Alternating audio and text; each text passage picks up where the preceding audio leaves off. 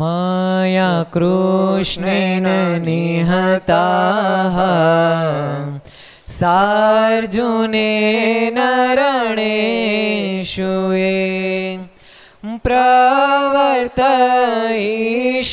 प्रवर्तयिष्यन्त्यसुरा स्ते त्वधर्मं यदाक्षितो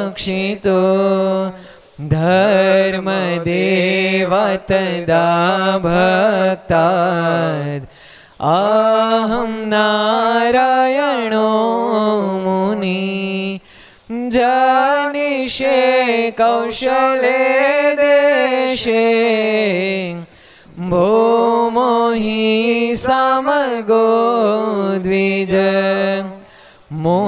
मोनिशापनृतां प्राप्तां द्रोषिं स्तात तथोधवम् ततो वीतासुरेभ्योऽहं सधर्मं स्थापयन् ज સધર્મમ સ્થાપયન જ બોલો સ્વામિનારાયણ ભગવાન શ્રી હરિ કૃષ્ણ મહારાજની શ્રી રાધારમણ દેવની શ્રી લક્ષ્મી નારાયણ દેવની શ્રી નર નારાયણ દેવની શ્રી ગોપીનાથજી મહારાજ શ્રી મદન મોહનજી મહારાજ શ્રી બાલકૃષ્ણ લાલ શ્રી રામચંદ્ર ભગવાન શ્રી કાષ્ટભન દેવ ઓમ નમઃ પાર્વતી પતે હર હર મહાદેવ હર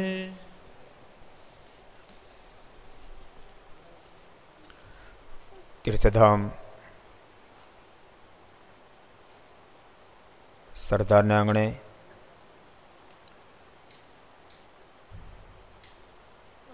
સર્વાવતારી ઈષ્ટદેવ ભગવાન સ્વામિનારાયણના સાનિધ્યમાં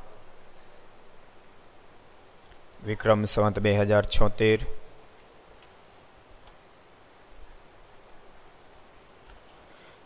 વૈશાખવદ સાતમ ગુરુવાર તારીખ ચૌદ પાંચ બે હજાર વીસ ઘર સભા અંતર્ગત શ્રી હરિચરિત્ર ચિંતામણી લક્ષ ચેનલ, કર્તવ્ય ચેનલ, સરદાર કથા યુટ્યુબ, લક્ષ યુટ્યુબ, કર્તવ્ય યુટ્યુબના માધ્યમથી ઘેર બેસી ઘર સભાનો લાભ લેતા સર્વ વિદ્યાર્થી મિત્રો, સર્વ ભક્તજનો બધાને જાજકન જય સ્વામિનારાયણ, જય શ્રી કૃષ્ણ, જય શ્રી રામ, જય હિન્દ, જય ભારત.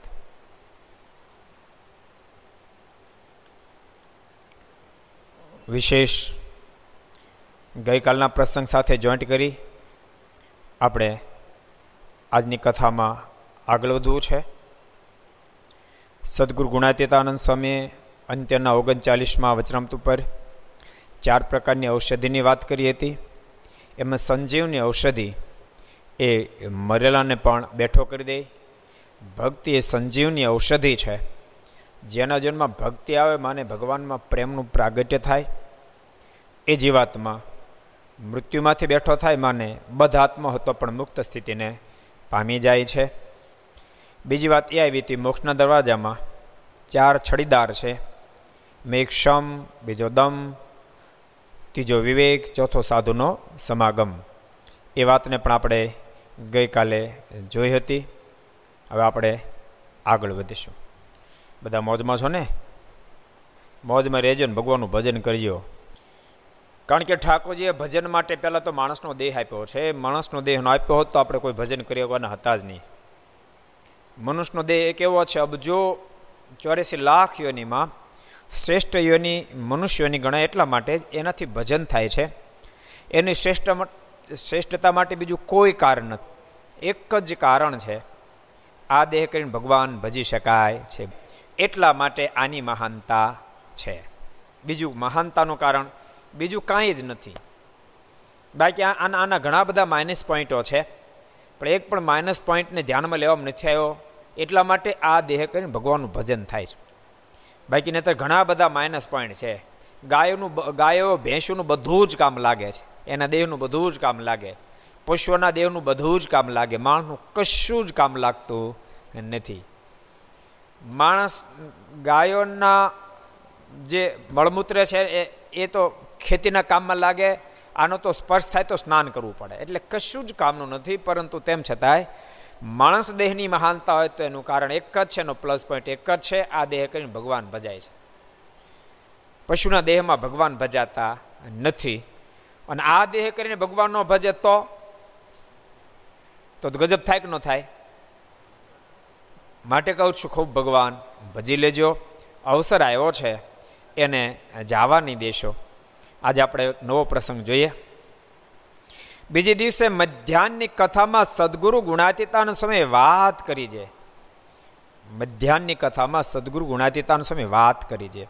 જેવો શબ્દ સાંભળે તેવો જીવ થાય છે. જેવો શબ્દ સાંભળે તેવો જીવ થઈ જાય છે. સારા શબ્દ સાંભળે તો માણસ સારો થઈ જાય. અને નબળા શબ્દ સાંભળે તો માણસ નબળો થઈ જાય.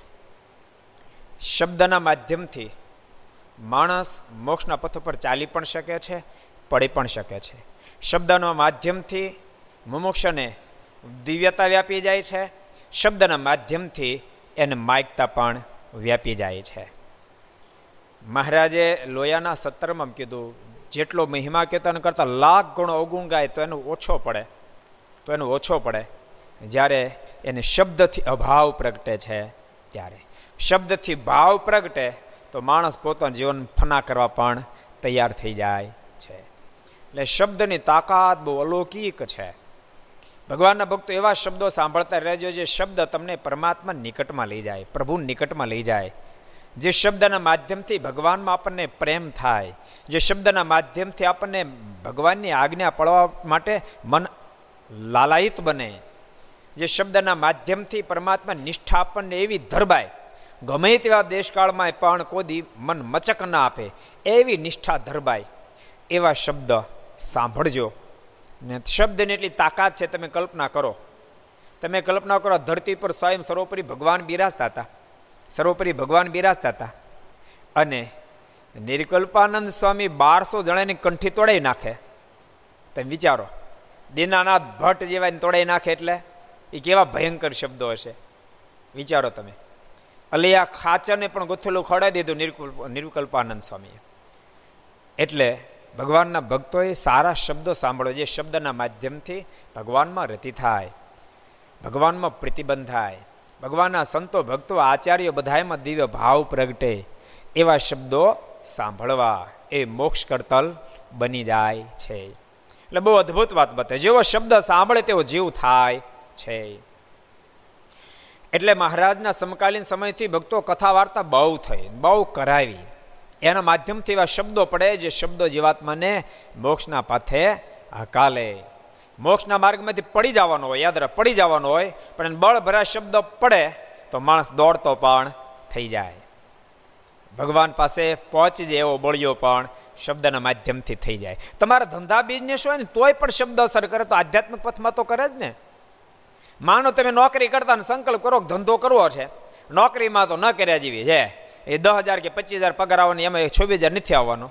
એટલે સંકલ્પ થાય ધંધો કરી પણ ઉપર ઉપરા પર ત્રણ જગ્યાએ શબ્દ પડે તમને, ધંધો ન કરાય. આ મંદિર હલવાય જવાય. એક જગ્યાએ, બે જગ્યાએ ત્રણ જગ્યાએ શબ્દ પડે.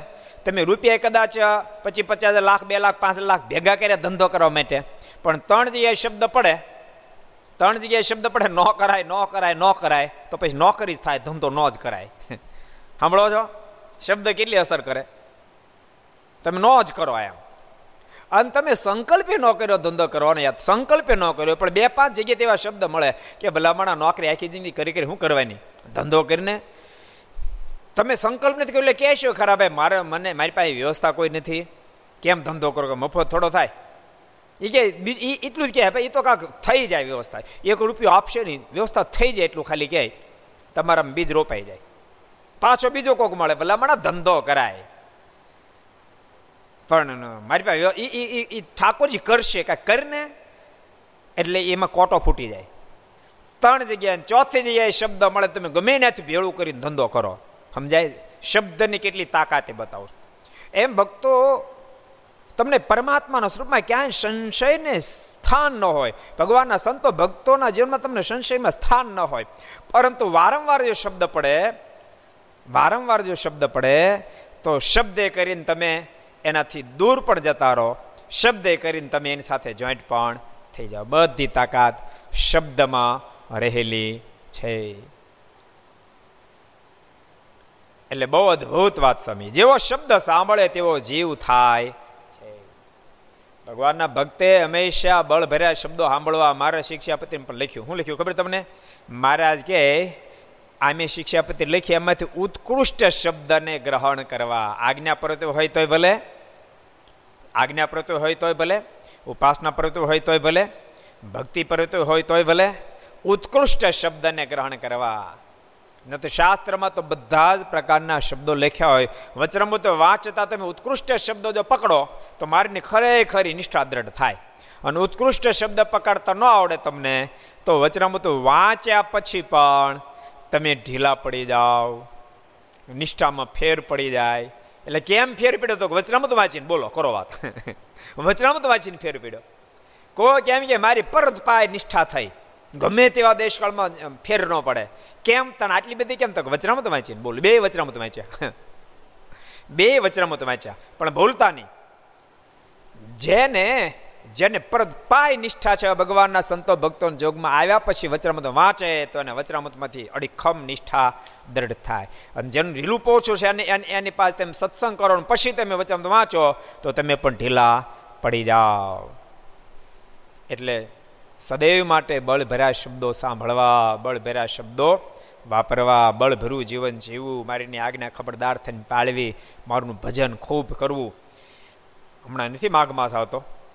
નહીતર માનો તમે માઘ માસમાં માઘ સ્નાન કરવું કે ન કરવું કરું કે ન કરું, એમ એમ સંકલ્પ કરતા બે ત્રણ ઢીલા શબ્દ પડે કે ના ના, ન કરાય, શરદી થઈ જાય ટીકડા ખાવા એના કરતા ન કરું, હું ખોટું? એક જગ્યાએ, બે જગ્યાએ, ત્રણ જગ્યાએ જો શબ્દ પડે, ગોળો લાવેલો પડ્યો રે. બોલો, શું કહો? ગોળો આવેલો પડ્યો રે. માર્ક્સ ના ન કરો તમે. ગોળો લાવેલો પડ્યો રે, ન નાવો તમે. અને તમે સંકલ્પ કરતા નાવું ન નાવું એમાં બળ ભરાય શબ્દ નાય જ નખાય દેહને શું થાવે જે થવાની થાવે ને તોય જ્યારે પડવાનું, ત્યારે પડવાનો છે. જેટલા શ્વાસ લેવાના લેવાના છે. એવા બળ ભર્યા બે પાંચ જગ્યાએ શબ્દ પડે, તો ગોળો ન લાવ્યો હોય તો તમે લઈ આવો. આટલો ભક્તો શબ્દમાં ડિફરન્સ છે. માટે ભગવાનના ભક્તોએ જ્યાંથી બળભરા શબ્દો પડે, જ્યાંથી દિવ્યતા પ્રગટે, જ્યાં પરમાત્મામાં રતિ થાય, ભગવાનની આજ્ઞા પળવડ દડતા થાય, એવા શબ્દો સાંભળવા તો પોતાનું હિત થાય. ને તો હિત ચૂથાઈ જાય. એટલે સ્વામી કે જો જેવો શબ્દ સાંભળે તેવો જીવ થાય છે. તે જો એકાંતિક પાસે બેસે તો નિર્વાસનિક થવાના ઘાટ થાય. નિર્વાસનિક પાસે બેસીને વાતો સાંભળે તો નિર્વાસનિક થવાના વાત ઘાટ થાય. એકાંતની એકાંતિકની પાસે બેસો તો નિર્વાસનિક થવાના ઘાટ થાય. ભગવાનના ભક્તો યાદ રાખજો. તમને જેની સાથે બેઠા પછી તમને સંકલ્પ કેવા થાય? ત્યાં તમે સાવધાન બની જાજો. જેની વાત સાંભળ્યા પછી તમને સંકલ્પ કેવા થાય? ત્યાં તમે સાવધાન બનજો તમારી બુદ્ધિ જ્યારે નિર્ણય ન આપતી હોય આ કે આ, ત્યારે શબ્દ સાંભળ્યા પછી મને ફિલિંગ કેવું થાય છે? આના શબ્દ સાંભળ્યું ત્યારે મને ફિલિંગ કેવું થાય છે? આના શબ્દ સાંભળ્યું ત્યારે મને ફિલિંગ કેવું થાય છે? એ પોતે ફિલિંગ સામે જોજો. તો તમને વાત પકડાશે, નહીતર વાત પકડાશે નહીં. ફિલિંગ સામે જોજો. કેટલી અદ્ભુત વાત લખી. જો તે જો એકાંતિક પાસે બેસે તો નિર્વાસનિક થવાના ઘાટ થાય. આ દેહ કરીને છેલ્લો જન્મ કરી લેવો છે ને ભગવાનને. પામી જવું છે. ખરેખરું ભજન કરવું છે ને બારની ખરેખરી આજ્ઞા પાળવી છે. એવા સંકલ્પ થવા માંડે. તથા ભગવાન રાજી કરવાના ગાઢ થાય, ભગવાનને રાજી કરવાનો સંકલ્પ થવા મળે કે આ દેખીને ભગવાન રાજી કરો, દેહનું થવું હોય થાય. દેહ તો ખલકો છે ને વાતે સાચી, દેહ તો ખલકો છે ભક્તો. આની પાસેથી કામ કઢાઈ લેવાય. આને બહુ પોપલાય પોપલાય કરાય ને એની પાસે કામ કઢાઈ લેવાય. આ દેહ પાસે કામ કઢાઈ લેવાય. આની પાસે ભજન કરાવાય, આની પાસે આજ્ઞા પડાવાય. આની પાસે મારા રાજ થાય એવું કરાય, આની પાસે સેવા કરાવાય. યાદ રાખજો, સાંભળજો. ઘર ઘર સભામાં જેટલા બેઠા બધાને કહું છું. આની પાસે કામ કઢાઈ લેવાય. દેહ તો અદ્ભુત મળ્યો છે, પણ કામ કઢાવી લઈએ તો? કેવી અદ્ભુત વાત લખી. જો એકાંતિક પાસે બેસે તો નિર્વાસનિક થવાના ગાઢ થાય તથા ભગવાન રાજી કરવાના ગાઢ થાય. ભગવાનને પ્રસન્ન કરવાના ગાઢ સંકલ્પ થવા મળે. કેમ એ કરીને ભગવાનને રાજી કરવું એમ. ભગવાન રાજી કરવા માટે વહેલો જાગવું ધ્યાન કરવું માળા કરું, પૂજા કરું, લાવો વચનામૃત વાંચું, ભક્ત ચિંતામણીની પારાયણ કરું. અડધો કલાક સુધી ફ્રી છું તો નોન સ્ટોપ સ્વામિનારાયણ સ્વામિનારાયણ સ્વામિનારાયણ સ્વામિનારાયણ. મૂર્તિધારી, મારું નામ જાપ જપું. મારી પાસે ટાઈમ છે લાઈવ ઘડીક આંખી વિચીને ધ્યાન કરું. આવા સંકલ્પ થવા માંડે અને કરવા જોઈએ. યાદ રાખજો. બહુ અદભુત વાત બતાવી. તથા ભગવાન સંભારોનો દાખલો થાય. ભગવાન સંભાળવાનો એમને આફડા નો સાંભળી જાય કે. દાખલો કરવો પડે, મહેનત કરવી પડે. સ્વામી વાતોમાં લખ્યું, સ્વામી કે, સંભારે ભૂલે. કોઈ દી સંભારે નહીં કે ભૂલે.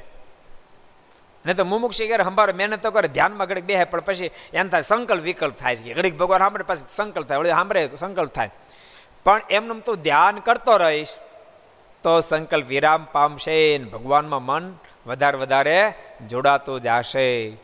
મહારાજે કેટલી અદભુત વાત બતાવી. મહારાજ કે, ધ્યાન કરતા મૂર્તિ ન દેખાય તો ધ્યાન કરે રાખવું. પાંચ વર્ષ દસ વર્ષ પચીસ વર્ષ મહારાજ કે ભગવાન વયસ થઈ જાય. કેટલા વચનામું છે? બે વચનામૃતમાં મહારાજ કીધું, બોલો. એક રાશિના બે. કયો શ્રુતિ? બીજું? કયો અક્ષય? પ્રથમનું પાંચમું પ્રથમનું પંદરમું બે વચનામૃતમાં મહારાજે આપણને સાવધાન કર્યા છે. કે ભગવાનના ભક્તે આધ્યાત્મિક પથમાં થાકવું જ નહીં, થાકવું જ નહીં. અને ભક્તો આ બધા જ ગુણ, સત્સંગ, કથા, વાર્તા કરીને આવે. આજ બપોરની મારી સંતોની કથા મેં કીધું હતું મેં કીધું, સદગુરુ ગુણાતીતાનંદ સ્વામી વાતો બહુ કરી. સમય ઐશ્વર્ય પ્રતાપ ઓછા દેખાડ્યા, વાતો બહુ કરી. અને વાતો કરી કરી કરી કરી સ્વર્ણ દેશની અંદર સર્વોપરી નિષ્ઠા ધરબી દીધી. ડાકલું બે હવા ન પામે એવી ધરબી દીધી કહો. અને ભક્તો, એ એ સ્વામી વાતો કેવી કરતા પરસ્પર આત્મીયતા કેવી છે? આચાર્ય રઘુજી મારે ફરી કેવડાયું કે સ્વામી મારે સત્સંગ કરવા માટે જુનાગઢ આવવું છે. ત્યારે સ્વામી કેવડાવ્યું તમે આચાર્ય બનીને આવવા માગો છો કે શ્રોતા બનીને આવવા માગો છો? અને શ્રી તો સ્વામી સ્વામી સ્વામી વાતમ લખ્યું કે રઘુજી મારના ગુણ કેવા? તો કે જેવા ભગવાન શ્રી હિરના ગુણ, એવા રઘુજી મારમાં ગુણ. એટલે બહુ સરળ. એમણે કીધું, મારે તો શ્રોતા બનીને કથા સાંભળવા આવું શ્રોતા બનીને આવ્યા જોકે મર્યાદા શ્રોતા બની આવ્યા મને? કે મર્યાદા ન કે નીચે બે, ત્રણ સ્વામી ઉપર એવું ન હોય. એ તો મર્યાદા જ સંપદાની પ્રમાણ જ બે બેસાડ્યો. પણ આચાર્ય બનાવે તો બધું છત્ર છમર ને બધું સાથે આવે એમ. દસ, વીસ, પચીસ, પચાસ માણસો હોય. પણ શ્રોતાબેન એક જ જણને લઈને કથા સાંભળવા માટે આવ્યા. બોલો, એક જ વ્યક્તિને લઈ અને સ્વામી આખો દાડો કથા કરે. મંગળાથી શણગાર સુધી શણગારથી રાજભોગ સુધી કથામાં હજી તો કથા સ્ટાર્ટ થાય એટલે પગી જાય. વચ્ચે પોણો કલાક ગેપ મળે. પોણો કલાક ગેપ મળે તો સંતો બધા ઠાકોર જમણે પાછા કથામાં પગી જાય. પણ સંતોને તો બીજા સંતો રસોઈ બનાવનારા હોય એટલે પહોંચી જાય. ગુણાતીતાનો સ્વયં પહોંચી જાય, પણ માણસની જાતે રસોઈ બનાવવાનો હોય. તો ગેપ એટલો મળે નહીં. અને તે દાડો જૂનો જમાનો. આજના જે કુકરની પદ્ધતિ નહીં તો સીટી વગાડી દે. એટલે તપેલીમાં ખીચડી મૂકે. અંદર બેટાકા શાક ને બધું અંદર નાખી દે. અને ઉતાવળે ઉતાવળે કાચું પાકું જેવું બને એવું જમી. ઠાકોર ધરાય જમીન પાસે કથામાં પગી જાય. સાત આઠ દાડા થયા તે મહારાષ્ટ્રીને પેટમાં જરાક દુખાવો થવા માંડ્યો. અને સ્વામીને સમાચાર મળ્યા કે મહારાષ્ટ્રીને પેટમાં દુખે એટલે સ્વામી ખબર લેવા માટે ગયા. અને જે સાથે માણસ હતો એને સેવકને પૂછ્યું કે કેમ પેટમાં દુખાવા માંડ્યું? એટલે સેવકે કીધું કે કથામાં વચ્ચે ગેપ નથી મળતો. તે મારા શ્રી રસોઈ જે બનાવે છે એ જે ખીચડી ચડી ન હોય, શાક બફાણું ન હોય, અને એમને જમીન આવતા રહે છે. સ્વામી કે મને જોવા દો તો? રસોઈ બપોરની થોડીક બધી જોઈ, સ્વામી. એમ સ્વામી જરાક લઈને ચાખી, તો ખીચડી, કાચી બટેકા કાચા. કેવો ભક્તો ખપ હશે ને, કેવી કેવી આત્મીયતા હશે ને, કેવો ભગવાનમાં સ્નેહ હશે. એટલે સ્વામીએ કીધું, બાપજી, આવી રીતે આપ ઉતાવળ ન કરો. કાલે આપણે પોણો કલાક વધારે ગેપ આપશું. અને સાંભળો, બપોરની કથામાં આપે આવવા નથી, હવે રોજ બપોરની કથામાં અમે અહીં આવશું બધા સંતો. અને આપ એક બાજુ રસોઈ બનાવીને બધું કરતા છો રસોઈ બનતી જાય અને આ બધું કથા ચાલુ છે. તો આપને કથા સાંભળવા મળશે ને રસોઈ બનશે. કાચું તમે જમો એ બરાબર નહીં કારણ કે આપ તો સંપ્રદાયના ધણી છો. એ બરાબર નહીં આપ બીમાર થાય બરાબર નહીં અને પછી એ પ્રમાણે કથા સાંભળી ભક્તિ કેવી કથા વાર્તામાં રુચિ હશે કહો તે કથા વાર્તા રુચિ વિના કોઈ દી ભગવાનમાં રુચિ થાય જ નહીં. યાદ રાખજો. મહારાજ મધ્યના ઓગણત્રીસમાં વચરામતમાં કહે, ભગવાનમાં પ્રેમ છે કે નથી એની ખબર કેમ પડે?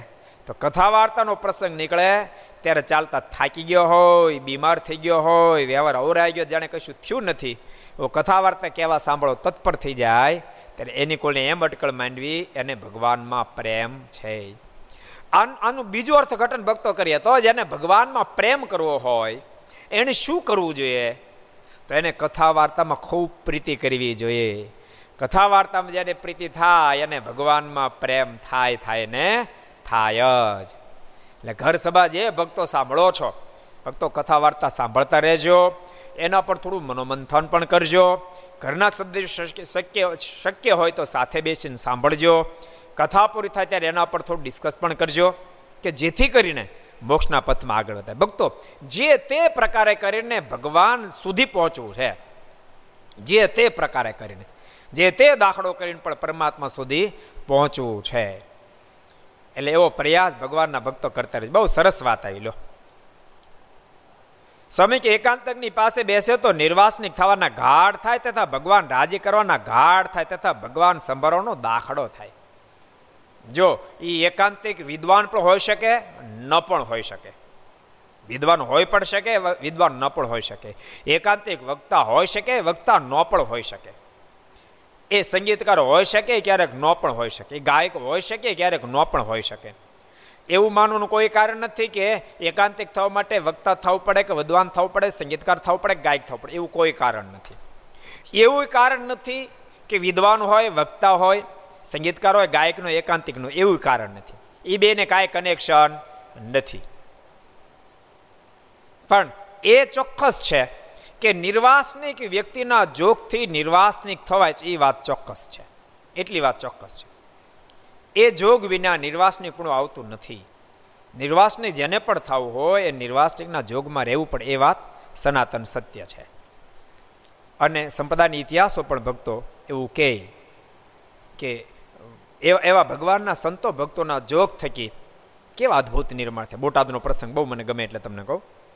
ભગવાન સ્વામિનારાયણને પોતાને સંકલ્પ કે બોટાદમાં આપણે સત્સંગ કરાવવાનું. આખું મોટા ભાગના વણિકોનું ગામ, જૈન લોકોનું ગામ, પણ મારે મનમાં થયું કે સત્સંગ કરાવો. ઘણા બધા સંતોને મોકલ્યા, પણ એટલા બધા ન ફાવ્યા. છેવટે મહારાજ સાંખ્યાનંદ સ્વામીને ધ્યાનંદ સ્વામી મોકલ્યા. તમે બે જાઓ. બે સંતો કે, પણ મહારાજ, અમે તો કાંઈ વિદ્વાન નથી, વક્તા નથી. અમે સંગીતકાર નથી, ગાયક નથી મહારાજ કે ભલે કાંઈ નથી. પણ તમારી આજ્ઞા પાળીને મારું ભજન કરો છો ને કરજો, કામ થઈ જાય અને બંને સંતો બોટાદ ગયા. આમાં બોટાદ તમે ગયા કોઈ? બોટાદ ગયા? બોટાદ ગયા? હું સાથ કરો તો બોટાદ કોઈ ગયા હતો એક, બે, ત્રણ, ચાર, પાંચ. પાંચ જણા, છ જણા બોટાદ ગયા. એ બોટાદ ગામની અંદર ધ્યાનાનંદ સ્વામી ને શાંખાનંદ સ્વામી બેને મોકલે મહારાજે. અને સંતો બે રોકાણા ગામમાં ભિક્ષાવૃત્તિ કરી, ગામની બહાર જઈને બે કથા વાર્તા કરે અને કથા વાર્તા કઈ પછી માળા કરે, ધ્યાન કરે, ભગવાનને સંભાળે. તે ગામના લોકો બધા ત્યાં નીકળે, જોવે. એમાં કોઈક આવે મુમુક છે એને ભગવાનની વાતો કરે. એ ખરખી સ્થિતિ જ્યારે જોઈ, ત્યારે ગામના લોકો બહુ ખેંચાવા મીડ્યા. ઘણા બધા ખેંચાણે. એમ કરતાં કરતાં ભગા શેઠને સમાચાર મળ્યા. કે કોઈ સાધુ પુરુષ આવ્યા છે ને બહુ ભજનીક છે ને બહુ સારી વાતો કરે છે કે ભગવાનની. એટલે ભગા શેઠ પણ ગયા. બીજા પાંચ સાત જણા ગયા. સંતો રોંઢાની માનસી પૂજા કરતા હતા. રોંઢાની ખબર પડે? પહેલાં માનસી પૂજાની ખબર પડે છે? કરો છો? માનસી પૂજા કરો છો? એ તિલક, માનસી કરશો? કરશો? તો તો સારું પિયુષ, તું કરશો? માનસી પૂજા સારું કહેવાય. આ ડોમ્બિલી હર્ષ, તું કરશો? માનસી પૂજા કરશો? એમ. આ પણ હું વાંધો છું.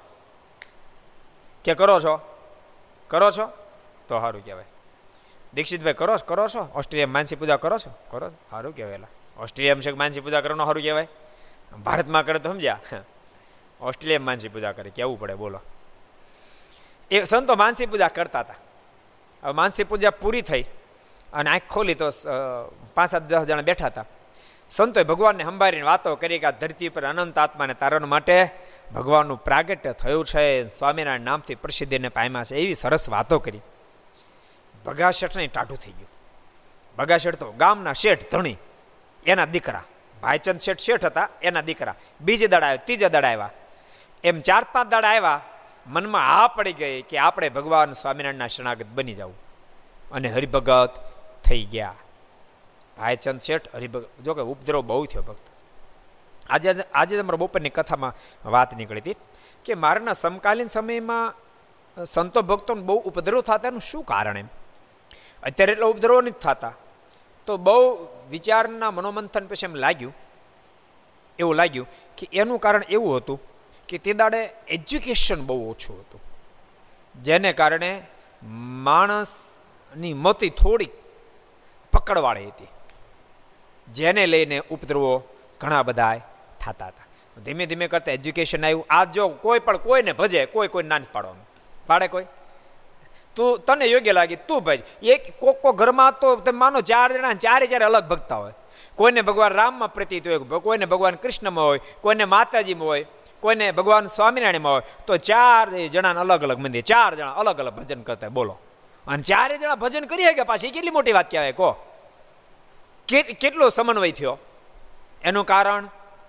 એજ્યુકેશન માણસની સમજણ દ્રઢ થઈ તે દાડે આવી પોઝિશન નહોતી, જેને કારણે બહુ જ ઉપદ્રવ થતા. ભગા શેઠને બહુ ઉપદ્રવ થયો. કારણ કે ભાઈચંદ શેઠ પોતે જૈન હતા. એટલે એને જબરો ઉપદ્રવ કર્યો. અને કંઠી તોડવા માટે બહુ મહેનત કરી. ભાલચંદ શેઠની ઉંમર પંદર સોળ વર્ષની મચક ન આપી. ભાઈચંદ શેઠને એટલું બધું દુઃખ લાગ્યું, એણે ભાવનગર નરેશ પાસે જઈને ફરિયાદ કરી. લઈ ગયા બગા શેઠને સાથે. કે આપણે ભાવનગર જવું કામ છે. એમ કહી અને ભાઈચંદ શેઠ એટલે બોટાદનો ધણી કહેવાય એમ એટલે, નવલખા શેઠ. કે જેવી તે સંપત્તિ નહીં, ભાવનગર નરેશ પાસે સીટ પડે નહીં. ભાઈચંદ શેઠ, ભગા શેઠને લઈ ગયા ત્યાં ભાવનગર. અને ત્યાં બધી ફરિયાદ કરી કે આ મહારાજાને કીધું કે મહારાજા, આપ જરાક સમજાવો ને મારું એકનું એક સંતાન છે અને એ સ્વામિનારાયણને માનતું થઈ ગયું છે કે. એટલે પહેલાં સાંભળ્યું નરેશ બધું અને પછી ભગાશેઠને કીધું કે તમારે પિતાશ્રી ક્યાંય શું કરશું? એટલે ભગાશેઠ ઊભા થઈને કીધું કે, નામદાર, મારા પિતાશ્રીને પૂછી લો. હું ભગવાન સ્વામિનારાયણનો આશ્રિત બન્યો, એમ એ કે મારી અંદર કુલક્ષણ આવ્યું છે. હું કાંઈ વ્યસન કરતો થઈ ગયો છું. હું કાંઈ નહીં ખાવાનું ખાતો થઈ ગયો છું. હું કાંઈ અપશબ્દ બોલતો થઈ ગયો છું. હું એમની સામે ક્યાંય અપશબ્દ બોલું છું, એની આજ્ઞા કોઈ પણ કામ સીધે નથી કરતું, એવી કોઈ ખામી હોય પૂછો. એટલે ભાવનગર નરેશે પૂછ્યું વજયસિંહ બાપુએ કે ભાઈચંદ શેઠ, આ તમારા દીકરા શું કહે છે? સાંભળો. એ કહે છે, સાચું કહે છે? તો એ કહે છે તો સાચું જ કહે છે. પણ તેમ છતાંય, મારો એકનો એક દીકરો છે, માટે મારી ઈચ્છા છે એમ. ત્યારે ભાવનગર વજેશી મેં એક દી કીધું ખબર કે ભાવનગરની ગાદી ઉપર પહેલેથી બહુ ન્યાયિક રાજાઓ આવ્યા. પહેલેથી. છેલ્લા મહારાજા કૃષ્ણકુમારસિંહજી મારા થયા. પણ એક એક બહુ ન્યાયિક રાજા. વજેશી બાપુએ કહ્યું સાંભળો હું ના ન કહી શકું. ભાઈચંદ શેઠ, હું ના ન કહી શકું. કારણ કે એની અંદર એક પણ કુલક્ષણ દુર્ગુણ નથી. બીજા નંબરમાં મારા રાજની અંદર ઘણી બધી તકલીફો મારે હતી. ઘણા બધા દાડ પડવો મને મને બહુ જ તકલીફો પડતી હતી. પણ ભગવાન સ્વામિનારાયણ એના સંતો જેટલા જેટલા પ્રાંતમાં ફર્યા છે, એ બધા જ પ્રાંતની અંદર મારા અઢારસો ગામની અંદર ઘણા બધા એવા ગામો છે, જે ગામની અંદરથી લોકોએ અનેક પ્રકારના વ્યસનો છોડ્યા, કુટેવો છોડી ધાડપાડ છોડી જેને કારણે બધા ગુણિયલ થઈ ગયા. મને ચિંતા જતી રહી છે. તો કેવી રીતે કંઠી તોડાવું? તેમ છતાંય ભાઈચંદ શેઠે કીધું, તમે ગમે તેમ કરો, પણ વિનંતી, મારી છે કે એને કંઠી તોડાવો. અને ત્યારે ભાવનગર નરેશ શું કીધું ખબર? એ શક્ય નહીં બને. તમને એમ લાગતું હોય કે મારો દીકરો એ જૈન સંપ્રદાયને છોડીને સ્વામિનારાયણનો થાય છે, તમને દુઃખ લાગતું તો એક કામ કરો, તમે બીજી ફેર પરણો. વજીશ બાપુ, બીજી ફેરી પરણો. અને એ જે સંતાનો થાય, એને તમારા સંપ્રદાયમાં રાખજો. પણ હું નહીં કહું કંઠી તોડો. અને પછી નિરાશ થઈને પાછા આવ્યા. બીજું હાલ્યું નહીં. આ વાતને બે ચાર મહિના વ્યતીત થયા. અને એક ફેરી ઘટના ઘટી મહારાજ કાર્યાણી પધાર્યા હતા કાર્યાણીથી રિટર્નમાં બોટાદ પધાર્યા. અમીર ખાચરને ત્યાં મહારાજ ઉતારો કર્યો અને મહારાજ પાંચ સાત દિવસ રોકાવાના હતા. એટલે બધા ભક્તો અલગ અલગ રસોઈ આપે. ભાલચંદ શેઠના મનમાં સંકલ્પ થયો. ભગા શેઠના મનમાં, આ બે ત્રણ શેઠ જાદા ભેગા થઈ એટલે લોચો લઈ જાય. ભગા શેઠના મનમાં સંકલ્પ થયો કે મહારાજ પધાર્યા છે મારે રસોઈ આપીએ છે. એટલે ટોપલા બધા સીધાના ભરી આવ્યા મહારાજ પાસે. અને અમીર ખાચરને કીધું કે આજ મારી રસોઈ કરાવો. અમીર ખાચરે કીધું, હું પણ બધી વસ્તુ લઉં, આજ તો નહીં. ભગા શેઠે કીધું ને, આજ જ કરાવો. એ રગજક હાલતી હતી તે મહારાજ પહોંચી ગયા. મારે કે શું છે? એટલે મુક્તાન સ્વામી કીધું કે, મહારાજ, અમીર ખાચર એમ કે, મારી રસોઈ કરો. અને આ ભગા ભગત એમ કહે છે કે, મારી રસોઈ કરો. મારે શું કરવું? અને મહારાજે ભગા શેઠને પૂછ્યું કે તમે સીધું લઈ આવ્યા? તે તમારા પિતાશ્રીને પૂછીને લાવ્યા છો? ભક્તો કેવી નૈતિકતા મહારાજ વાપરી ભાઈચંદ શેઠને પૂછીને તમે સીધું લાવ્યા છો? અમે તો સાંભળ્યું છે કે ભાઈચંદ શેઠ તો અમારો દ્વેષ કરે છે, તો તમે એનું પૂછીને સીધું લાવ્યા છો? બગા શેઠ નીચે જોઈ ગયા અને આંખમાં આહોડા ભરાઈ ગયા. મહારાજ પૂછવા રોકાવો તો મારા પિતાશ્રી ક્યાં સીધું આપે એમ છે? માટે પૂછ્યું નથી. ત્યારે મહારાજ કહે, તમે પૂછ્યા વિનાનું સીધું લાવ્યા છો, એ સીધું અમને ખપે નહીં. માટે તમે સીધું પાછું લઈ જાઓ. અને તમારા પિતાશ્રીની પરમિશન આજ લાવ્યા. તમે ભલે લાવ્યા, પણ આજ પછી કોઈ દી પરમિશન એને સીધું લાવતા પણ નહીં. નહીં તો અમે તમને વટશું બગાશેટ ઘેરે ગયા, માણસો પાસે સીધું ઉચકાવીને. અને એના એનો જે મકાન બંગલો હતો, ત્યાં મૂક્યું. અને પોતાનું દુઃખ બહુ લાગ્યું કરે રે મહારાજ પધાર્યા મારી રસોઈ ન લીધી. પોતે કોચવાઈ ગયા. એક બાજુ પિતાશ્રી તમે થોડું ઉપદ્રવ હતો ને મહારાજે રસોઈ ન સ્વીકાર એટલે કોચવાઈ ગયા. અને આંખમાં આહુડ આવી ગયા. પોતે ઘરના ખૂણા બેઠા બેઠા રડતા હતા. એમાં ભાઈચંદ શેઠ બહાર ગયેલે ઘેરે આવ્યા. અને બધા ટોપલા ભરેલા જોયા સીધા પાણીના. મને અહીં કેમ ટોપલા સીધા પાણીને ભર્યા છે? અને અંદર જ્યાં દ્રષ્ટિ નાખી તો ભગાશેઠ ઘરના ખૂણા બેઠા હતા ટપ ટપ આહુડા પાડતા હતા. નાથ ઠાકોરજી પ્રેરણા કરી. પહેલી ફેરી ભાઈચંદ શેઠના મનમાં એમ થયું કે દીકરો દુખી કેમ? પાસ જઈને માથા પર હાથ મૂક્યો. ગમે એમ તો બાપને. કે બેટા કેમ રડી પડ્યો? શું થયું? અને એટલા શબ્દો કાફી હતા? પોક મૂકી.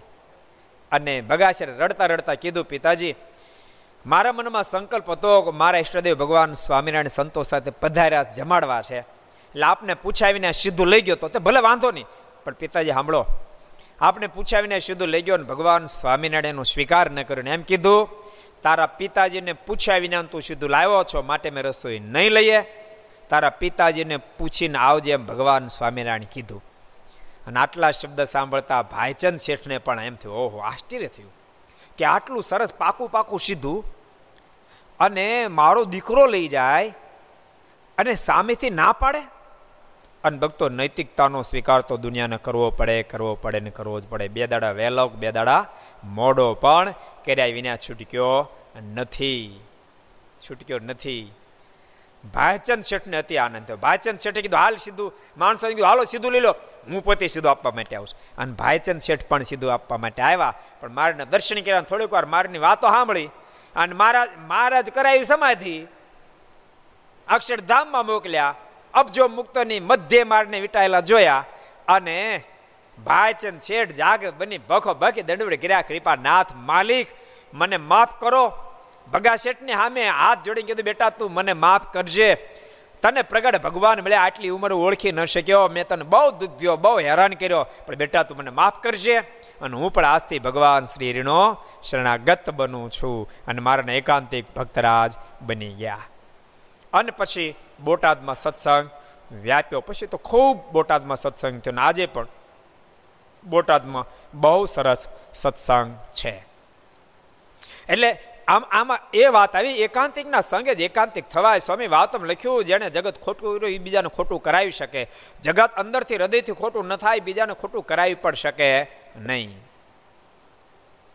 એટલા માટે મહારાજે પણ આ વાતની બહુ સરસ સત્સંગીઓના દ્વિતીય પ્રકરણની અંદર સાતમા અધ્યાયમાં લખી, મહારાજ કે જે સાધુના સંઘ થકી ધર્મ, જ્ઞાન, વૈરાગ્ય અને ભક્તિ દ્રઢ થતા હોય, મહારાજ કે એ સાધુનો સંગ છોડાવવા માટે કોઈ ગમે તેટલો પ્રયાસ કરે, પરંતુ જે પોતાના મોક્ષને ઈચ્છતો હોય, એને આવા સાધુના સંઘનો કોઈ દી ત્યાગ કરવો નહીં. જે પોતાના મોક્ષને ઈચ્છતો હોય, એમણે. પોતે તપાસવું કે મને કયા સાધુના સંગ થકી ધર્મ જ્ઞાન વૈરાગ ભક્તિની દ્રઢતા થઈ? મને પરમાત્માની પહેચાન થઈ. મને ભગવાનમાં હેત થયું. મને પરમાત્મા નિષ્ઠા થઈ. જે પણ સાધુના સંગ થકી તમને આ દળતા થઈ હોય, એ સાધુને સદૈવને માટે ભક્તો તમે પકડી રાખજો. એની પાસે સત્સંગ કરતા રહેજો. યાદ રાખજો, આટલી વસ્તુ જ્યાંથી દળ થઈ બધી વસ્તુ મોક્ષ કરતલ છે અને તમને પરમાત્મા સુધી પહોંચાડશે. માટેનો સંગ સદૈવ માટે કરતો રહેવો. બહુ અદ્ભુત વાત આવી. તે ઉપર સોનીનું દ્રષ્ટાંત દીધું છે વૈષ્ણવ થઈને હવેલીમાં સોનાની મૂર્તિ લેવા ગયો. ત્યારે તેણે બહુ પ્રેમ અને ભક્તિભાવ દેખાડ્યો. તે જો હવેલી વાળાને વિશ્વાસ આવ્યો ને તેને ઠાકોરજીની સેવા સોંપી. ત્યારે તે વહેલો ઉઠીને મૂર્તિ ચોરીને લઈ ગયો. એ ઉપર દ્રષ્ટાંત દીધું. બહુ અદ્ભુત ભક્તો. મનમાં એમ થાય બેને કેમ કનેક્ટ થાય? પણ કનેક વાત છે. સ્વામી એમ કહેવા માગે છે કે માત્ર ઉપરનો દેખાવ હશે અંદર ધર્મ જ્ઞાન વૈરાગ ભક્તિ નહીં હોય, એવાના જોગમાં તમે રહેશો, તો તમારા જન્મ પણ ધર્મ જ્ઞાન વૈરાગ ભક્તિ નહીં આવે. તમારા જન્મના ધર્મ જ્ઞાન વ્યક્તિ ધર્મ જ્ઞાન વૈરાગ્ય અને ભક્તિ આવી છે. ભગવાનમાં નિષ્ઠા બંધાણી, ભગવાનમાં પ્રીતિ બંધાણી, નિયમ ધર્મની દળતા થઈ, એની ઉપરથી તમે અનુમાન બાંધી શકશો જેનું સંગ કરવું, એનું લેવલ કેવું છે. એવું કહેવા માંગે સ્વામી એ વાત ખુદે સમજવાની રહે છે. બહુ અદ્ભુત વાત બતાવી.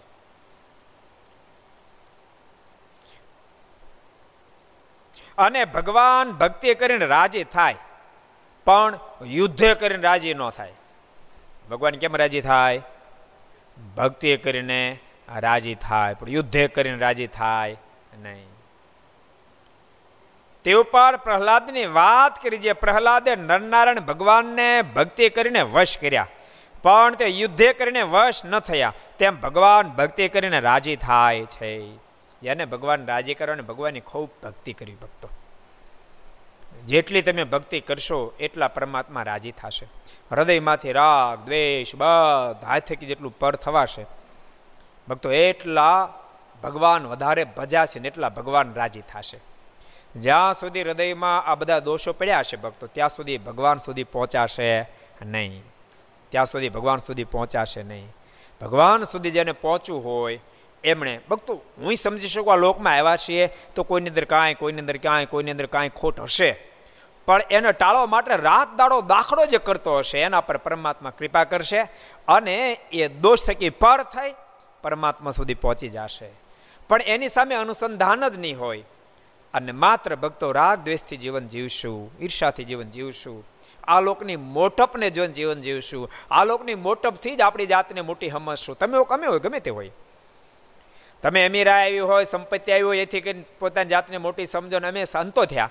વિદ્વાન થયા, કોઈ વક્તા થયા, કોઈ સંગીતકાર થયા, કોઈ ગાયક થયા કોઈ બીજી ત્રીજી કલા આવી, કોઈ મહંત બન્યા. એથી પોતાની જાતને જો મોટી સમજીએ, તો કોઈ દાડો ભગવાનમાં આપણને સમ્યક પ્રીતિ થાય જ નહીં. ભગવાનમાં હેત થાય જ નહીં. એટલે ભગવાનમાં હેત કરવું હોય, એણે ભક્તિ કરવી. એણે માળા કરવી.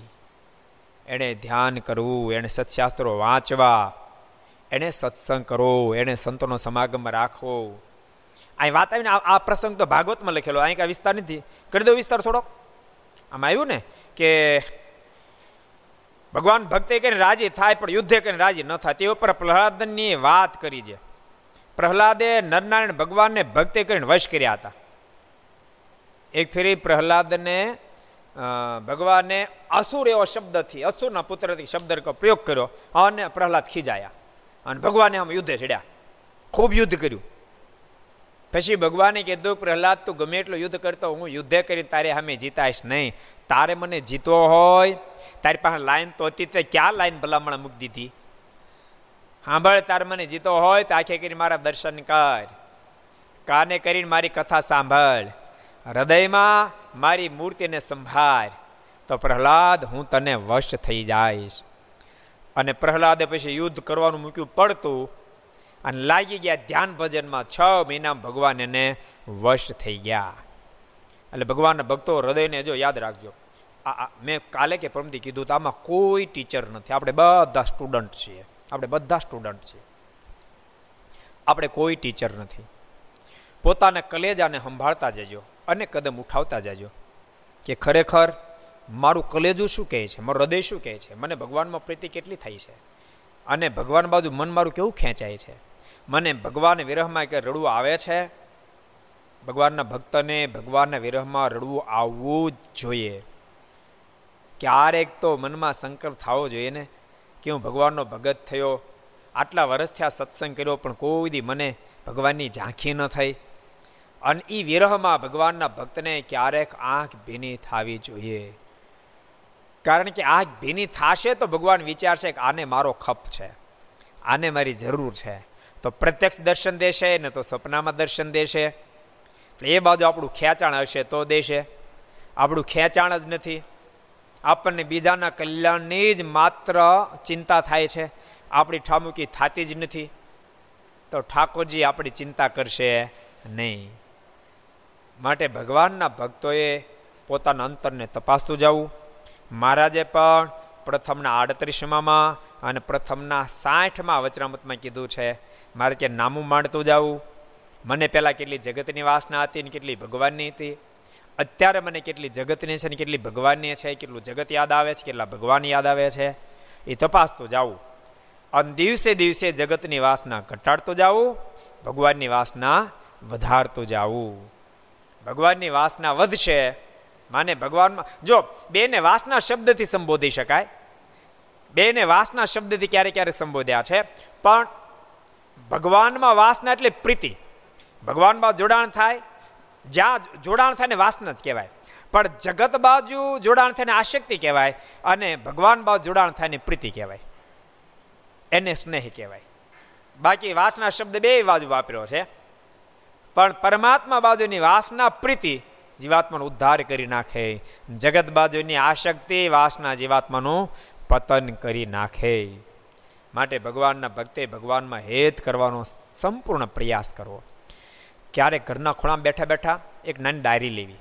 યાદ રાખ, નાની ડાયરી લેવી. અને ડાયરીની અંદર મારે કેટલી કેટલી જગ્યાએ ખોટ છે. ધામમાં જવામાં કેટલી કેટલી જગ્યાએ અંતરાય પડે એમ છે, બમ્પ કેટલા છે, એની બધી નોંધ કરવી. અને પછી બમ્પ જેટલા દેખાય, બમ્પને ખોદવાની મહેનત કરવી, કે આ બમ્પને કાઢે છૂટક્યો છે. કોઈ પણ પ્રકારનો બમ્પ એનો એ બમ્પ મારે કાઢે છૂટક્યો છે, એને માટે જે કરવું પડે બધું કરીશ. હું સંતોનો સમાગમ કરીશ, હું સસ્યાસ્ત્ર વાંચીશ, હું માળા કરીશ, હું ધ્યાન કરીશ, સંતોને પૂછીશ અને એમાંથી મને જે માર્ગદર્શન મળશે માર્ગદર્શન પર હાલીશ અને બમ્પને કાઢે છૂટક્યો કરીશ. આવો જેને વિચાર ઉપજે, એ ભગવાનનો ભગત ભગવાનના ધામને પામી જાય છે. એટલે આ વિચાર ભગવાનના ભક્તને કર્યો જોઈએ. એટલે સરસ વાત આવી. હવે બીજી એક નાનકડી વાત વાંચી લઈએ. એકવાર વડતાલમાં દીનાનાથ ભટજી સત્સંગ જીવન ગ્રંથની કોપી કરતા હતા. સત્સંગ જીવન ગ્રંથની કોપી કરતા હતા. આનંદ સ્વામી, એટલે લખતા હતા બીજી શતાનંદ સ્વામીને લખેલો ગ્રંથ એને ફરીવાર લખતા હતા, કોપી કરતા હતા. તેમાં જ્ઞાનનો ઉપદેશ લખતા પોતાને ઘણી શંકાઓ થઈ. જ્ઞાનનો ઉપદેશ લખતા, એટલે શતાનંદ સ્વામી બહુ જ બારની ઊંચાઈ જે લખી હતી. સમજાણું? નરાકૃતિ પરમ બ્રહ્મ સ્થિતો અક્ષરધામની જે અદ્ભુત વાતો જે લખી, અનેક કોટી બ્રહ્માંડ આધારો અનંતો પી સ્વયં. એ જ્ઞાનની ઊંચાઈ સાંભળી અને દીનાનાથ ભટ્ટને ગૂંચવાળો થયો. એટલે પોતે નિત્યાન સ્વામી પાસે ગયા ને પૂછ્યું છે, હે સ્વામી, આ સમજાતું નથી. ત્યારે સ્વામી તે લખેલું પ્રકરણ વાંચી જોયું. પણ અર્થ બરાબર બરોબર ધ્યાનમાં ન આવ્યો એટલે ભટજીને કહ્યું, ચાલો, આપણે મહારાજ પાસે જઈએ. જો કે નિત્યાન સ્વામી બધું ધ્યાનમાં આવી જ ગયું હોય. સ્વામીને શેતાન સ્વામી લખેલી સ્તુતિ નિત્યાન સ્વામી ન સમજે કોઈ બને? એવું કોઈ બને? કોલેજના પ્રોફેસરને નીચેના સ્ટીચરની વાત કારણ જો કે એ તો બધા બધા એમાં આપણે આપણે ભાગ ત્યાગ ન કરી શકીએ પરંતુ તેમ છતાંય સંપ્રદાયના શ્રેષ્ઠ વિદ્વાનોમાં તો નિત્યાન સ્વામી ગોપાળન સ્વામી છે એમાં આપણે નાય ન કહી શકીએ. હમણાં અમે આવતા હતા ને કથા કરવા. અત્યારે આપણે સત્સંગ જીવનની કથા ચાલે છે ભક્તો. એટલે એની હોમાત્મક પારણ ચાલે છે. શ્લોકે શ્લોક એની આહુતિઓમાંય અને કથા પારણ ચાલે છે. બે મહિના લાગશે. હું રસ્તામાં કહેતો હતો, મેં કહ્યું શતાનંદ સ્વામીનો સત્સંગ જ્યારે આપણે સાંભળીએ છીએ, ત્યારે આપણને બે બાજુ અહોભાવ થાય. એક તો સ્વામીને મહારાજ પ્રત્યે જે અહોભાવ છે એ પ્રત્યે તો અહોભાવ થાય, પણ સ્વામીની વિદવત્તા બાજુ પણ એવો અહોભાવ થાય. સ્વામી એટલી બધી સ્તુતિમાં અલગ અલગ રાગો બેસાડ્યા છે અને એવું અદ્ભુત લખાણ કર્યું છે. આપણું હૃદય ઝૂકી જાય એમ. એવા એવા શતાન સ્વામી પણ નિત્યાન સ્વામી એના કરતા મોટા વિદ્વાન. એટલે નિત્યા શતાન સ્વામીની વાત નિત્યાન સ્વામી ન સમજે એવું બને નહીં. પણ દીનાનાથ ભટ્ટને મહારાજને મહત્તા કીધી, એમાં સંશય પડ્યો છે. એટલે નિત્યાન સ્વામી નક્કી કર્યું આનો સંશય મહારાજ પાસે ચડાવો એટલે નિત્યાન સ્વામી કીધું, હાલો, આપણે મહારાજ પાસે જઈએ. ને પૂછીએ મહારાજ પાસે જાય મારે પૂછીએ ત્યારે ભટજી કહે, જે મારા જાણે છે તે તો જાણીએ છીએ. ભટજી કે, મારા જાણે છે તે જાણે છે માને, આમાં મારને ક્યાંથી ખબર પડવાની આમ ભટજીના મનમાં વિચાર થયો મહારાજ ક્યાં એટલું બધું વિદ્વાન છે? એટલા બધા ક્યાં વિદ્વાન છે? અને આમ ઘણો તો ભક્તો મહારાજ રહ્યા અગિયાર વર્ષ ઘેરે. જો આ દેહધારીની દ્રષ્ટિએ તમે જોવો તો વિદ્વાન ન જ હોય, પણ એ તો પરમાત્મા છે, સર્વોપરી પરમેશ્વર છે, એને ક્યાં ભણવાનું છે? કહો. બાકી મહારાજ ઘેરે રહ્યા કેટલા વર્ષ? અગિયાર વર્ષ રહ્યા. અગિયાર વર્ષ ઘેરે એમાં એ અગિયાર વર્ષમાં જેટલું ભણ્યા એટલું ભણ્યા પછી ક્યાંય ભણ્યા નથી? બરાબર? આનંદ સ્વામી. પછી તો કાંઈ ભણ્યા નથી? પછી તો મહારાજ વનમાં નીકળી ગયા. પછી તો ક્યાંય રોકાયા નથી વધારે. એ ગોપાળ યોગી ત્યાં રોકાયા ત્યાં તો અષ્ટાંગ યોગ ગોપાળ યોગી પાસે શીખ્યા અને ગોપાળ યોગીને પોતાનો નિશ્ચય કરાયો. અષ્ટાંગ યોગ શીખ્યા એટલે ગોપાળ યોગીને પહેલાં તો આનંદ થયો કે સારું એક એક હોશિયાર શિષ્યને મેં અષ્ટાંગ યોગ શીખડાયો. પણ મહારાજ કે કે ગુરુદેવ, તમે ધ્યાનમાં બેસો, ત્યારે તમને શાના દર્શન થાય? તેજ ના ખાલી તેજ દેખાય? તેજમાં બીજું કાંઈ નહીં, તો બીજું શું દેખાય? ત્યારે મહારાજ કે, મને તેજે દેખાય તેજમાં બાંસરી બજાવતા ભગવાન કૃષ્ણ પણ દેખાય. ગોપાળ યોગી કે, ન હોય, શું ન હોય? તમે બે હો તમને દેખાડ દઉં. ગોપાળ યોગીને બેહાર્યા. અને ગોપાળ યોગી બેઠા, એને તેજ દેખાણું. અને તેજની અંદર બાંસરી બજાવતા ભગવાન કૃષ્ણ દેખાયા. પણ ઘડી બે ઘડીએ દેખાય, પછી દેખાતી મૂર્તિ બંધ થઈ. અને બહાર બેઠેલા નીલકંઠ તેજની મધ્ય દેખાવા લાગ્યા. અને ગોપાળ યોગી મારના પગમાં પીડાય. વર્ણિરાજ, મારા મનમાં તેમ થયું, આપ મારી પાસે અષ્ટાંગયોગ શીખવા માટે આવ્યા છો. પણ અત્યારે મને ખબર પડી, અષ્ટાંગયોગ શીખવા નહોતા આવ્યા, પણ વર્ષોથી અષ્ટાંગયોગની હું સાધના કરતો તેનું ફળ આપવા માટે આપ અહીંયા પધાર્યા હતા. એટલે મારે બીજે તો રોકાયા નથી. પછી જગન્નાથપુરી દસ મિનિટ રોકાણ, ત્યાં તો બગડસડી બોલી નીકળી. એટલે ન્યાય કાંઈ શીખ્યા નથી. એટલે અગિયાર વર્ષ રોકાય એમાં જે ભણ્યા ભણ્યા. તો કેટલું ભણી શકે માણસ? મનુષ્ય ભાવથી તમે જુઓ તો કેટલું ભણી શકે? પણ મારા તો સ્વયં સર્વેશ્વર છે. આ લોકની દ્રષ્ટિએ ખાલી કોઈને ભાગશાળી બનાવવા માટે એની પાસે ભણે. ધર્મદાદા પાસે ભણ્યા. પણ ધર્મદાદાને પાસે ભણ્યા પછી પાંચ શાસ્ત્રોનો ગુટકો બનાવી. એનો સાર કાઢીને ધર્મદાદાને આપ્યો ત્યારે ધર્મદાદા પણ વિચારમાં ઉતરી ગયા, ઓહો, ક્યાં ઘનશ્યામ નુમર અને ક્યાંની વિદવત્તા? પણ તેમ છતાં દીનાનાથ ભટ્ટને જ્યારે સંકલ્પ થયો, ત્યારે નિત્યાન સ્વામી હાલો મહારાજ પાસે જાય. તો કે, મહારાજ ક્યાં જાણતો હાલો, જાય ખરા. ત્યારે સ્વામી કે અરે ભટજી એ તો સર્વ વેદાંત અને ઉપનિષદ વગેરેને જાણે, મારે તો બધું જાણે છે. એની એની અંજાન કશું છે જ નહીં. આ બ્રહ્માંડમાં ને અનંત કરોડો બ્રહ્માંડમાં એની અંજાન કશું જ નથી. કારણ કે નિત્યાનુ સ્વામીને પૂર્ણ નિષ્ઠા છે. જ્યારે દીનાનાથ ભટ્ટને નિષ્ઠા ડગી ગઈ, કારણ કે નિરુકૃપાનંદનો સંગ થઈ ગયો હતો, એને કારણે નિષ્ઠા ડગી ગઈ. જ્યારે નિત્યાન સ્વામીને તો પાય નિષ્ઠા છે, એને કારણે કે હાલો જાય. કેમ છે જેના શ્વાસમાંથી વેદો થાય છે તે એ પોતે છે. પણ દીનાનાથ ભટ્ટ બધું સાંભળતા પણ એને હા પડતી નહોતી. ભક્તો એવું નહીં માનતા તમે સાંભળે એટલે હાથ પડી જાય. સાંભળતા પણ હા પડતી નહોતી. તો એ પોતે છે, તે ચાલો ત્યાં પૂછીએ. પછી બે જણા મહારાજ પાસે ગયા. કોણ બે જણા? કોણ કે ચાલો તો. કોણ બે જણા? કોણ બે જણા? કોણ બે જણા મહારાજ પાસે ગયા? આશીષ નહોતા અહીં ભાઈ? છે ઉષાંગણી કરી છે. કોણ બે જણા? બાકી બધાને ખબર છે, બે જણને ખબર નથી. બાપુ, તમને ખબર છે? નહીં ને. એટલે આમ તો આપણે એકની કથા રોજ હાકી જાય કે વાંધો આવે નથી, સમજાણું? તમને કેટલાને ખબર? એટલે ઉછાદ કરો તો. હાલો, કરો ઉછાદ કેટલાને ખબર છે? કોણ બે જણા? કેટલાને ખબર છે? હાલો ભાઈ, કેટલા જણા ખબર છે? બે જણા. એક તો નિત્યાનંદ સ્વામી, મુરલી મનોહરદાસજી, બીજા કોણ? દીનાનાથ ભટ્ટ. બે જણા મહારાજ પાસે ગયા.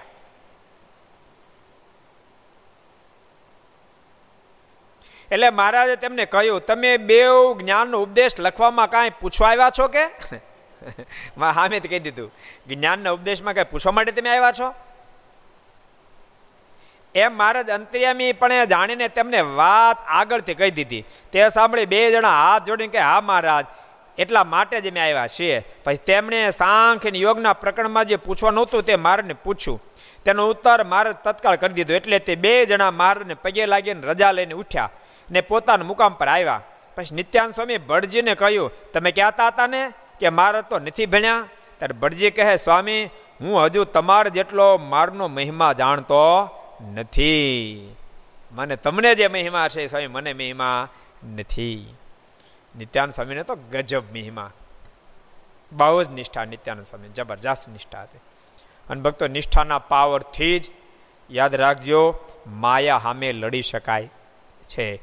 નિષ્ઠાના પાવર વિના માયા સામે કોઈ દી લડી શકાય નહીં. માયા સામે લડવાનું.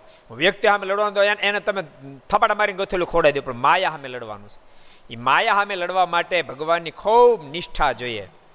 અને ભક્તો, નિષ્ઠા દ્રઢ થાય એટલા માટે આપણે વારે વારે પહેલાં ત્રણ શ્લોક લઈ આવીએ છીએ કે વાસુદેવ મહાત્માની અંદર આજથી પાંચ હજાર વર્ષ પહેલાં ભગવાન સ્વામિનારાયણ પધારવાના છે. એની અઢારમાં અધ્યાયમાં શ્લોક બેતાલીસ, તેતાલીસ, ચુમ્માલીસ. ત્રણ ત્રણ શ્લોકમાં સંપૂર્ણ આગાહી છે. જે ત્રણ શ્લોક ભગવાન સ્વામિનારાયણ સિવાય કોઈને લાગુ પડતા નથી. જે વાસુદેવ મહાત્મા સ્વામિનારાયણ સંપ્રદાયમાં તો છપાણું છે, પણ બીજી અનેક જગ્યાએ છપાયા છે અને જ્યાં જ્યાં છપાયા છે એમાં બધી જગ્યાએ ત્રણ શ્લોકનો ઉલ્લેખ છે. એના ભાષાંતરો થયા છે, ઉડિયામાં થયા છે, બંગાળીમાં થયા છે. જેટલી જેટલી ભાષામાં ભાષાંતર થયા છે એ બધી જ ભાષામાં ભગવાન સ્વામિનારાયણ પધારવાના છે. એની આગાહી છે. એ ત્રણ શ્લોકને દ્રઢ કરજો. આપણે મંગળાચરણમાં ત્રણ શ્લોક લઈએ છીએ. તમે દઢ કરજો છોકરાઓને પણ દઢ કરાવી દેજો. હું તો કહું, જ્યારે બાળક ઉદરમાં હોય ત્યારે આ શ્લોક ત્રણનું ગાન કરજો. ત્યારે આ ત્રણ શ્લોકનું ગાન કરજો કે જેથી કરી નિષ્ઠાની સાથે જ આ ધરતી પર આવે. એ તમારો સંતાન કોઈ સામાન્ય ન થાય, મહામુક્ત આત્મા સાબિત થાય. એ પોતે તરે અનેકને તારે એવો થાય. માટે બધાને મારી ભલામણ છે. આ ત્રણ શ્લોક બધા કંઠસ્થ કરજો. રોજ ભોજન કરતી વખતે ગાજો. ભોજન કરતી વખતે ત્રણ શ્લોક ગાયન તેમ ભોજન કરશો તમારું ભોજન નિર્ગુણ થઈ જશે. એ ત્રણ શ્લોકની એટલી પ્રતિભા છે. માટે બધા ભગવાનના ભક્તો ત્રણ શ્લોક કંઠસ્થ કરજો. એ મારી તમને ખાસ ખાસ ભલામણ છે. પરિવારમાં ભક્તો ત્રણ શ્લોક કંઠસ્થ કરી ભોજન કરશો તો પરિવારમાં પણ વાતાવરણ દિવ્ય બની જશે. બધાની વિચારધારા દિવ્ય બની જશે. અને વિચારધારા દિવ્ય બને તો તમે બધા ઘરના ઘરના છો. ક્યાં કોઈ બહારના છો? કો? બાપ દીકરો છે, મા દીકરી છે. બધા એક જ ઘરના સદસ્યો છે. એમાં પછી ક્યાં તકલીફની વાત જ આવે? દિવ્યતા આવી જાય તો. માટે ઘરના સદસ્યો પ્રેમથી રહેવા માટે આ ત્રણ શ્લોક કંઠસ્થ કરજો અને ભગવાનના ભક્તો ધંધાને કારણે રોજ ભેગા ન થઈ શકતા હોય તો સાંજે ઘર સભામાં ભેગા થાજો. અઠવાડિયામાં એક ફેરી તો ભગવાનના ભક્તો નક્કી કરજો કે આપણે સાથે બેસીને ભોજન કરું. તો કહું, હમણાં તો રોજ ઘર સભામાં ભોજન કરી રેડી થઈ જવું કારણ કે નવ વાગે ઘર સભા જેવું થાય. અને રેડી થઈ જવું ને પછી ઘર સભા સાંભળ્યા પછી આરતી કર્યા પછી જ્યારે ધૂન બોલે તે ઠાકોરજી પ્રસાદ ધરાવી દેવો અને પછી જ્યારે પોઢણી પૂરું થાય પછી બધાએ સાથે બેસીને જે સાકર કે જે હોય પ્રસાદ બધાએ પ્રસાદ સાથે લેવો. જેથી કરીને ઘરની અંદર બહુ જ વાતાવરણ દિવ્ય બને. અત્યારનો જુગ ભક્તો પશ્ચિમના વાતાવરણની બહુ જ ભીણ છે અને પ્રત્યેક પરિવારની અંદર પોતાના યુવાન દીકરા અને દીકરીનો ભય છે. પણ ઘર સભા સાંભળશો અને સાથે બેસે સત્સંગ કરશો. તો ભક્તો, તમારા દીકરા અને દીકરી પણ મુક્ત જેવા થશે. તમે પોતે રાજી થાવ, એવાના જીવન દિવ્ય બની જશે. અને એના જીવનની નાની મોટી મિસ્ટેક હશે, તો પણ એને પોતાને પ્રસાતાપ થાય અને દીકરી હશે તો પોતાની માની પાસે નિષ્કપટ થઈ જાય. માં મારથી આવી મિસ્ટેક થઈ ગઈ છે. દીકરો હશે તો પોતાના બાપની પાસે નિષ્કપટ થઈ જાય. પિતાજી મારથી આવી મિસ્ટેક થઈ ગઈ છે. અને યાદ રાખજો, જો નિષ્કપટ તમારી દીકરી થઈ જાય તો માં દિલદાર બની અને દીકરીને માફ કરી દેજો. દીકરો તમારી પાસે નિષ્કપટ થાય તો પોતાના પિતા એના પર માથે હાથ મૂકી અને માફ કરી દેજો ને એમ કહેજો, બેટા, મારું ખોલ રતન મને મળ્યું છે. ભગવાનને પ્રાર્થના કરું, તારું જીવન સદૈવને માટે દિવ્ય બની રહે. એ બધા ભક્તોને ભલામણ છે. એટલે બધા ઘર સભા સાંભળજો, ખાસ ભલામણ. ભગવાનનો મહિમા સમજો, બહુ બહુ જરૂરી છે. દીનાનાથ ભટ્ટ કેટલા મોટા વિદ્વાન હતા, પણ સમજણમાં ફેર હતો. નિત્યાન સ્વામીના માધ્યમથી એને સમજણ દઢ થઈ. તેથી દિવ્ય ભાવ હું હજુ તમારે જેટલો મારનો મહિમા જાણતો નથી, તેથી દિવ્ય ભાવ રહેતો નથી. તે વખતે તે વખતો વખત મનુષ્યભાવ આવી જાય છે. તેથી મહારાજ નથી ભણ્યા, મારાથી બોલાઈ ગયું હતું. પણ મહારાજ તો બધું જ જાણે છે. એ તો થઈ થવાની બધી જ જાણે છે. એવી રીતે અહીંયા ભક્તો કથાનો પ્રસંગ પૂરો થાય છે. આવો પાંચ મિનિટ આપણે ધૂન કરીએ. સ્વામી નારાયણ નારાયણ નારાયણ, સ્વામી નારાયણ નારાયણ નારાયણ, સ્વામી નારાયણ નારાયણ નારાયણ, સ્વામી નારાયણ નારાયણ નારાયણ, સ્વામી નારાયણ સ્વામી નારાયણ સ્વામી નારાયણ સ્વામી નારાયણ સ્વામી નારાયણ, સ્વામી નારાયણ સ્વામિનારાયણ સ્વામિનારાયણ સ્વામિનારાયણ, નારાયણ નારાયણ, સ્વામિનારાયણ, નારાયણ નારાયણ, સ્વામિનારાયણ, નારાયણ નારાયણ, સ્વામિનારાયણ, નારાયણ નારાયણ, સ્વામિનારાયણ સ્વામિનારાયણ સ્વામિનારાયણ સ્વામિનારાયણ સ્વામિનારાયણ સ્વામિનારાયણ સ્વામિનારાયણ સ્વામિનારાયણ સ્વામિનારાયણ, નારાયણ નારાયણ, સ્વામિનારાયણ, નારાયણ નારાયણ, સ્વામિનારાયણ, નારાયણ નારાયણ, સ્વામિનારાયણ, નારાયણ નારાયણ, સ્વામિનારાયણ સ્વામિનારાયણ સ્વામિનારાયણ સ્વામિનારાયણ સ્વામિનારાયણ સ્વામિનારાયણ સ્વામિનારાયણ સ્વામિનારાયણ સ્વામિનારાયણ નારાયણ નારાયણ સ્વામિનારાયણ નારાયણ નારાયણ સ્વામિનારાયણ નારાયણ નારાયણ સ્વામિનારાયણ નારાયણ નારાયણ સ્વામિનારાયણ સ્વામિનારાયણ સ્વામિનારાયણ નારાયણ સ્વામી નારાયણ સ્વામી નારાયણ સ્વામી નારાયણ સ્વામી નારાયણ સ્વામી નારાયણ સ્વામી નારાયણ નારાયણ નારાયણ સ્વામી નારાયણ નારાયણ નારાયણ સ્વામી નારાયણ નારાયણ નારાયણ સ્વામી નારાયણ નારાયણ નારાયણ સ્વામી નારાયણ સ્વામી નારાયણ સ્વામી નારાયણ નારાયણ સ્વામી નારાયણ સ્વામી નારાયણ સ્વામી નારાયણ સ્વામી નારાયણ સ્વામી નારાયણ સ્વામી નારાયણ નારાયણ નારાયણ સ્વામી નારાયણ નારાયણ નારાયણ સ્વામી નારાયણ નારાયણ નારાયણ સ્વામી નારાયણ નારાયણ નારાયણ સ્વામી નારાયણ સ્વામી નારાયણ સ્વામી નારાયણ સ્વામી નારાયણ સ્વામી નારાયણ સ્વામી નારાયણ નારાયણ સ્વામી નારાયણ સ્વામી નારાયણ સ્વામી નારાયણ નારાયણ નારાયણ સ્વામી નારાયણ નારાયણ નારાયણ સ્વામી નારાયણ નારાયણ નારાયણ સ્વામી નારાયણ નારાયણ નારાયણ સ્વામી નારાયણ નારાયણ નારાયણ સ્વામી નારાયણ નારાયણ નારાયણ સ્વામી નારાયણ ભગવાનની જય શ્રી હરે કૃષ્ણ મહારાજ શ્રી રાધા રમણ દેવ શ્રી લક્ષ્મી નારાયણ દેવ શ્રી નર નારાયણ દેવ શ્રી ગોપીનાથજી મહારાજ શ્રી મદન મોહનજી મહારાજ શ્રી કૃષ્ણલાલ શ્રી રામચંદ્ર ભગવાન શ્રી કાષ્ટભંજન દેવ ઓમ નમઃ પાર્વતી પતય હર હર મહાદેવ હર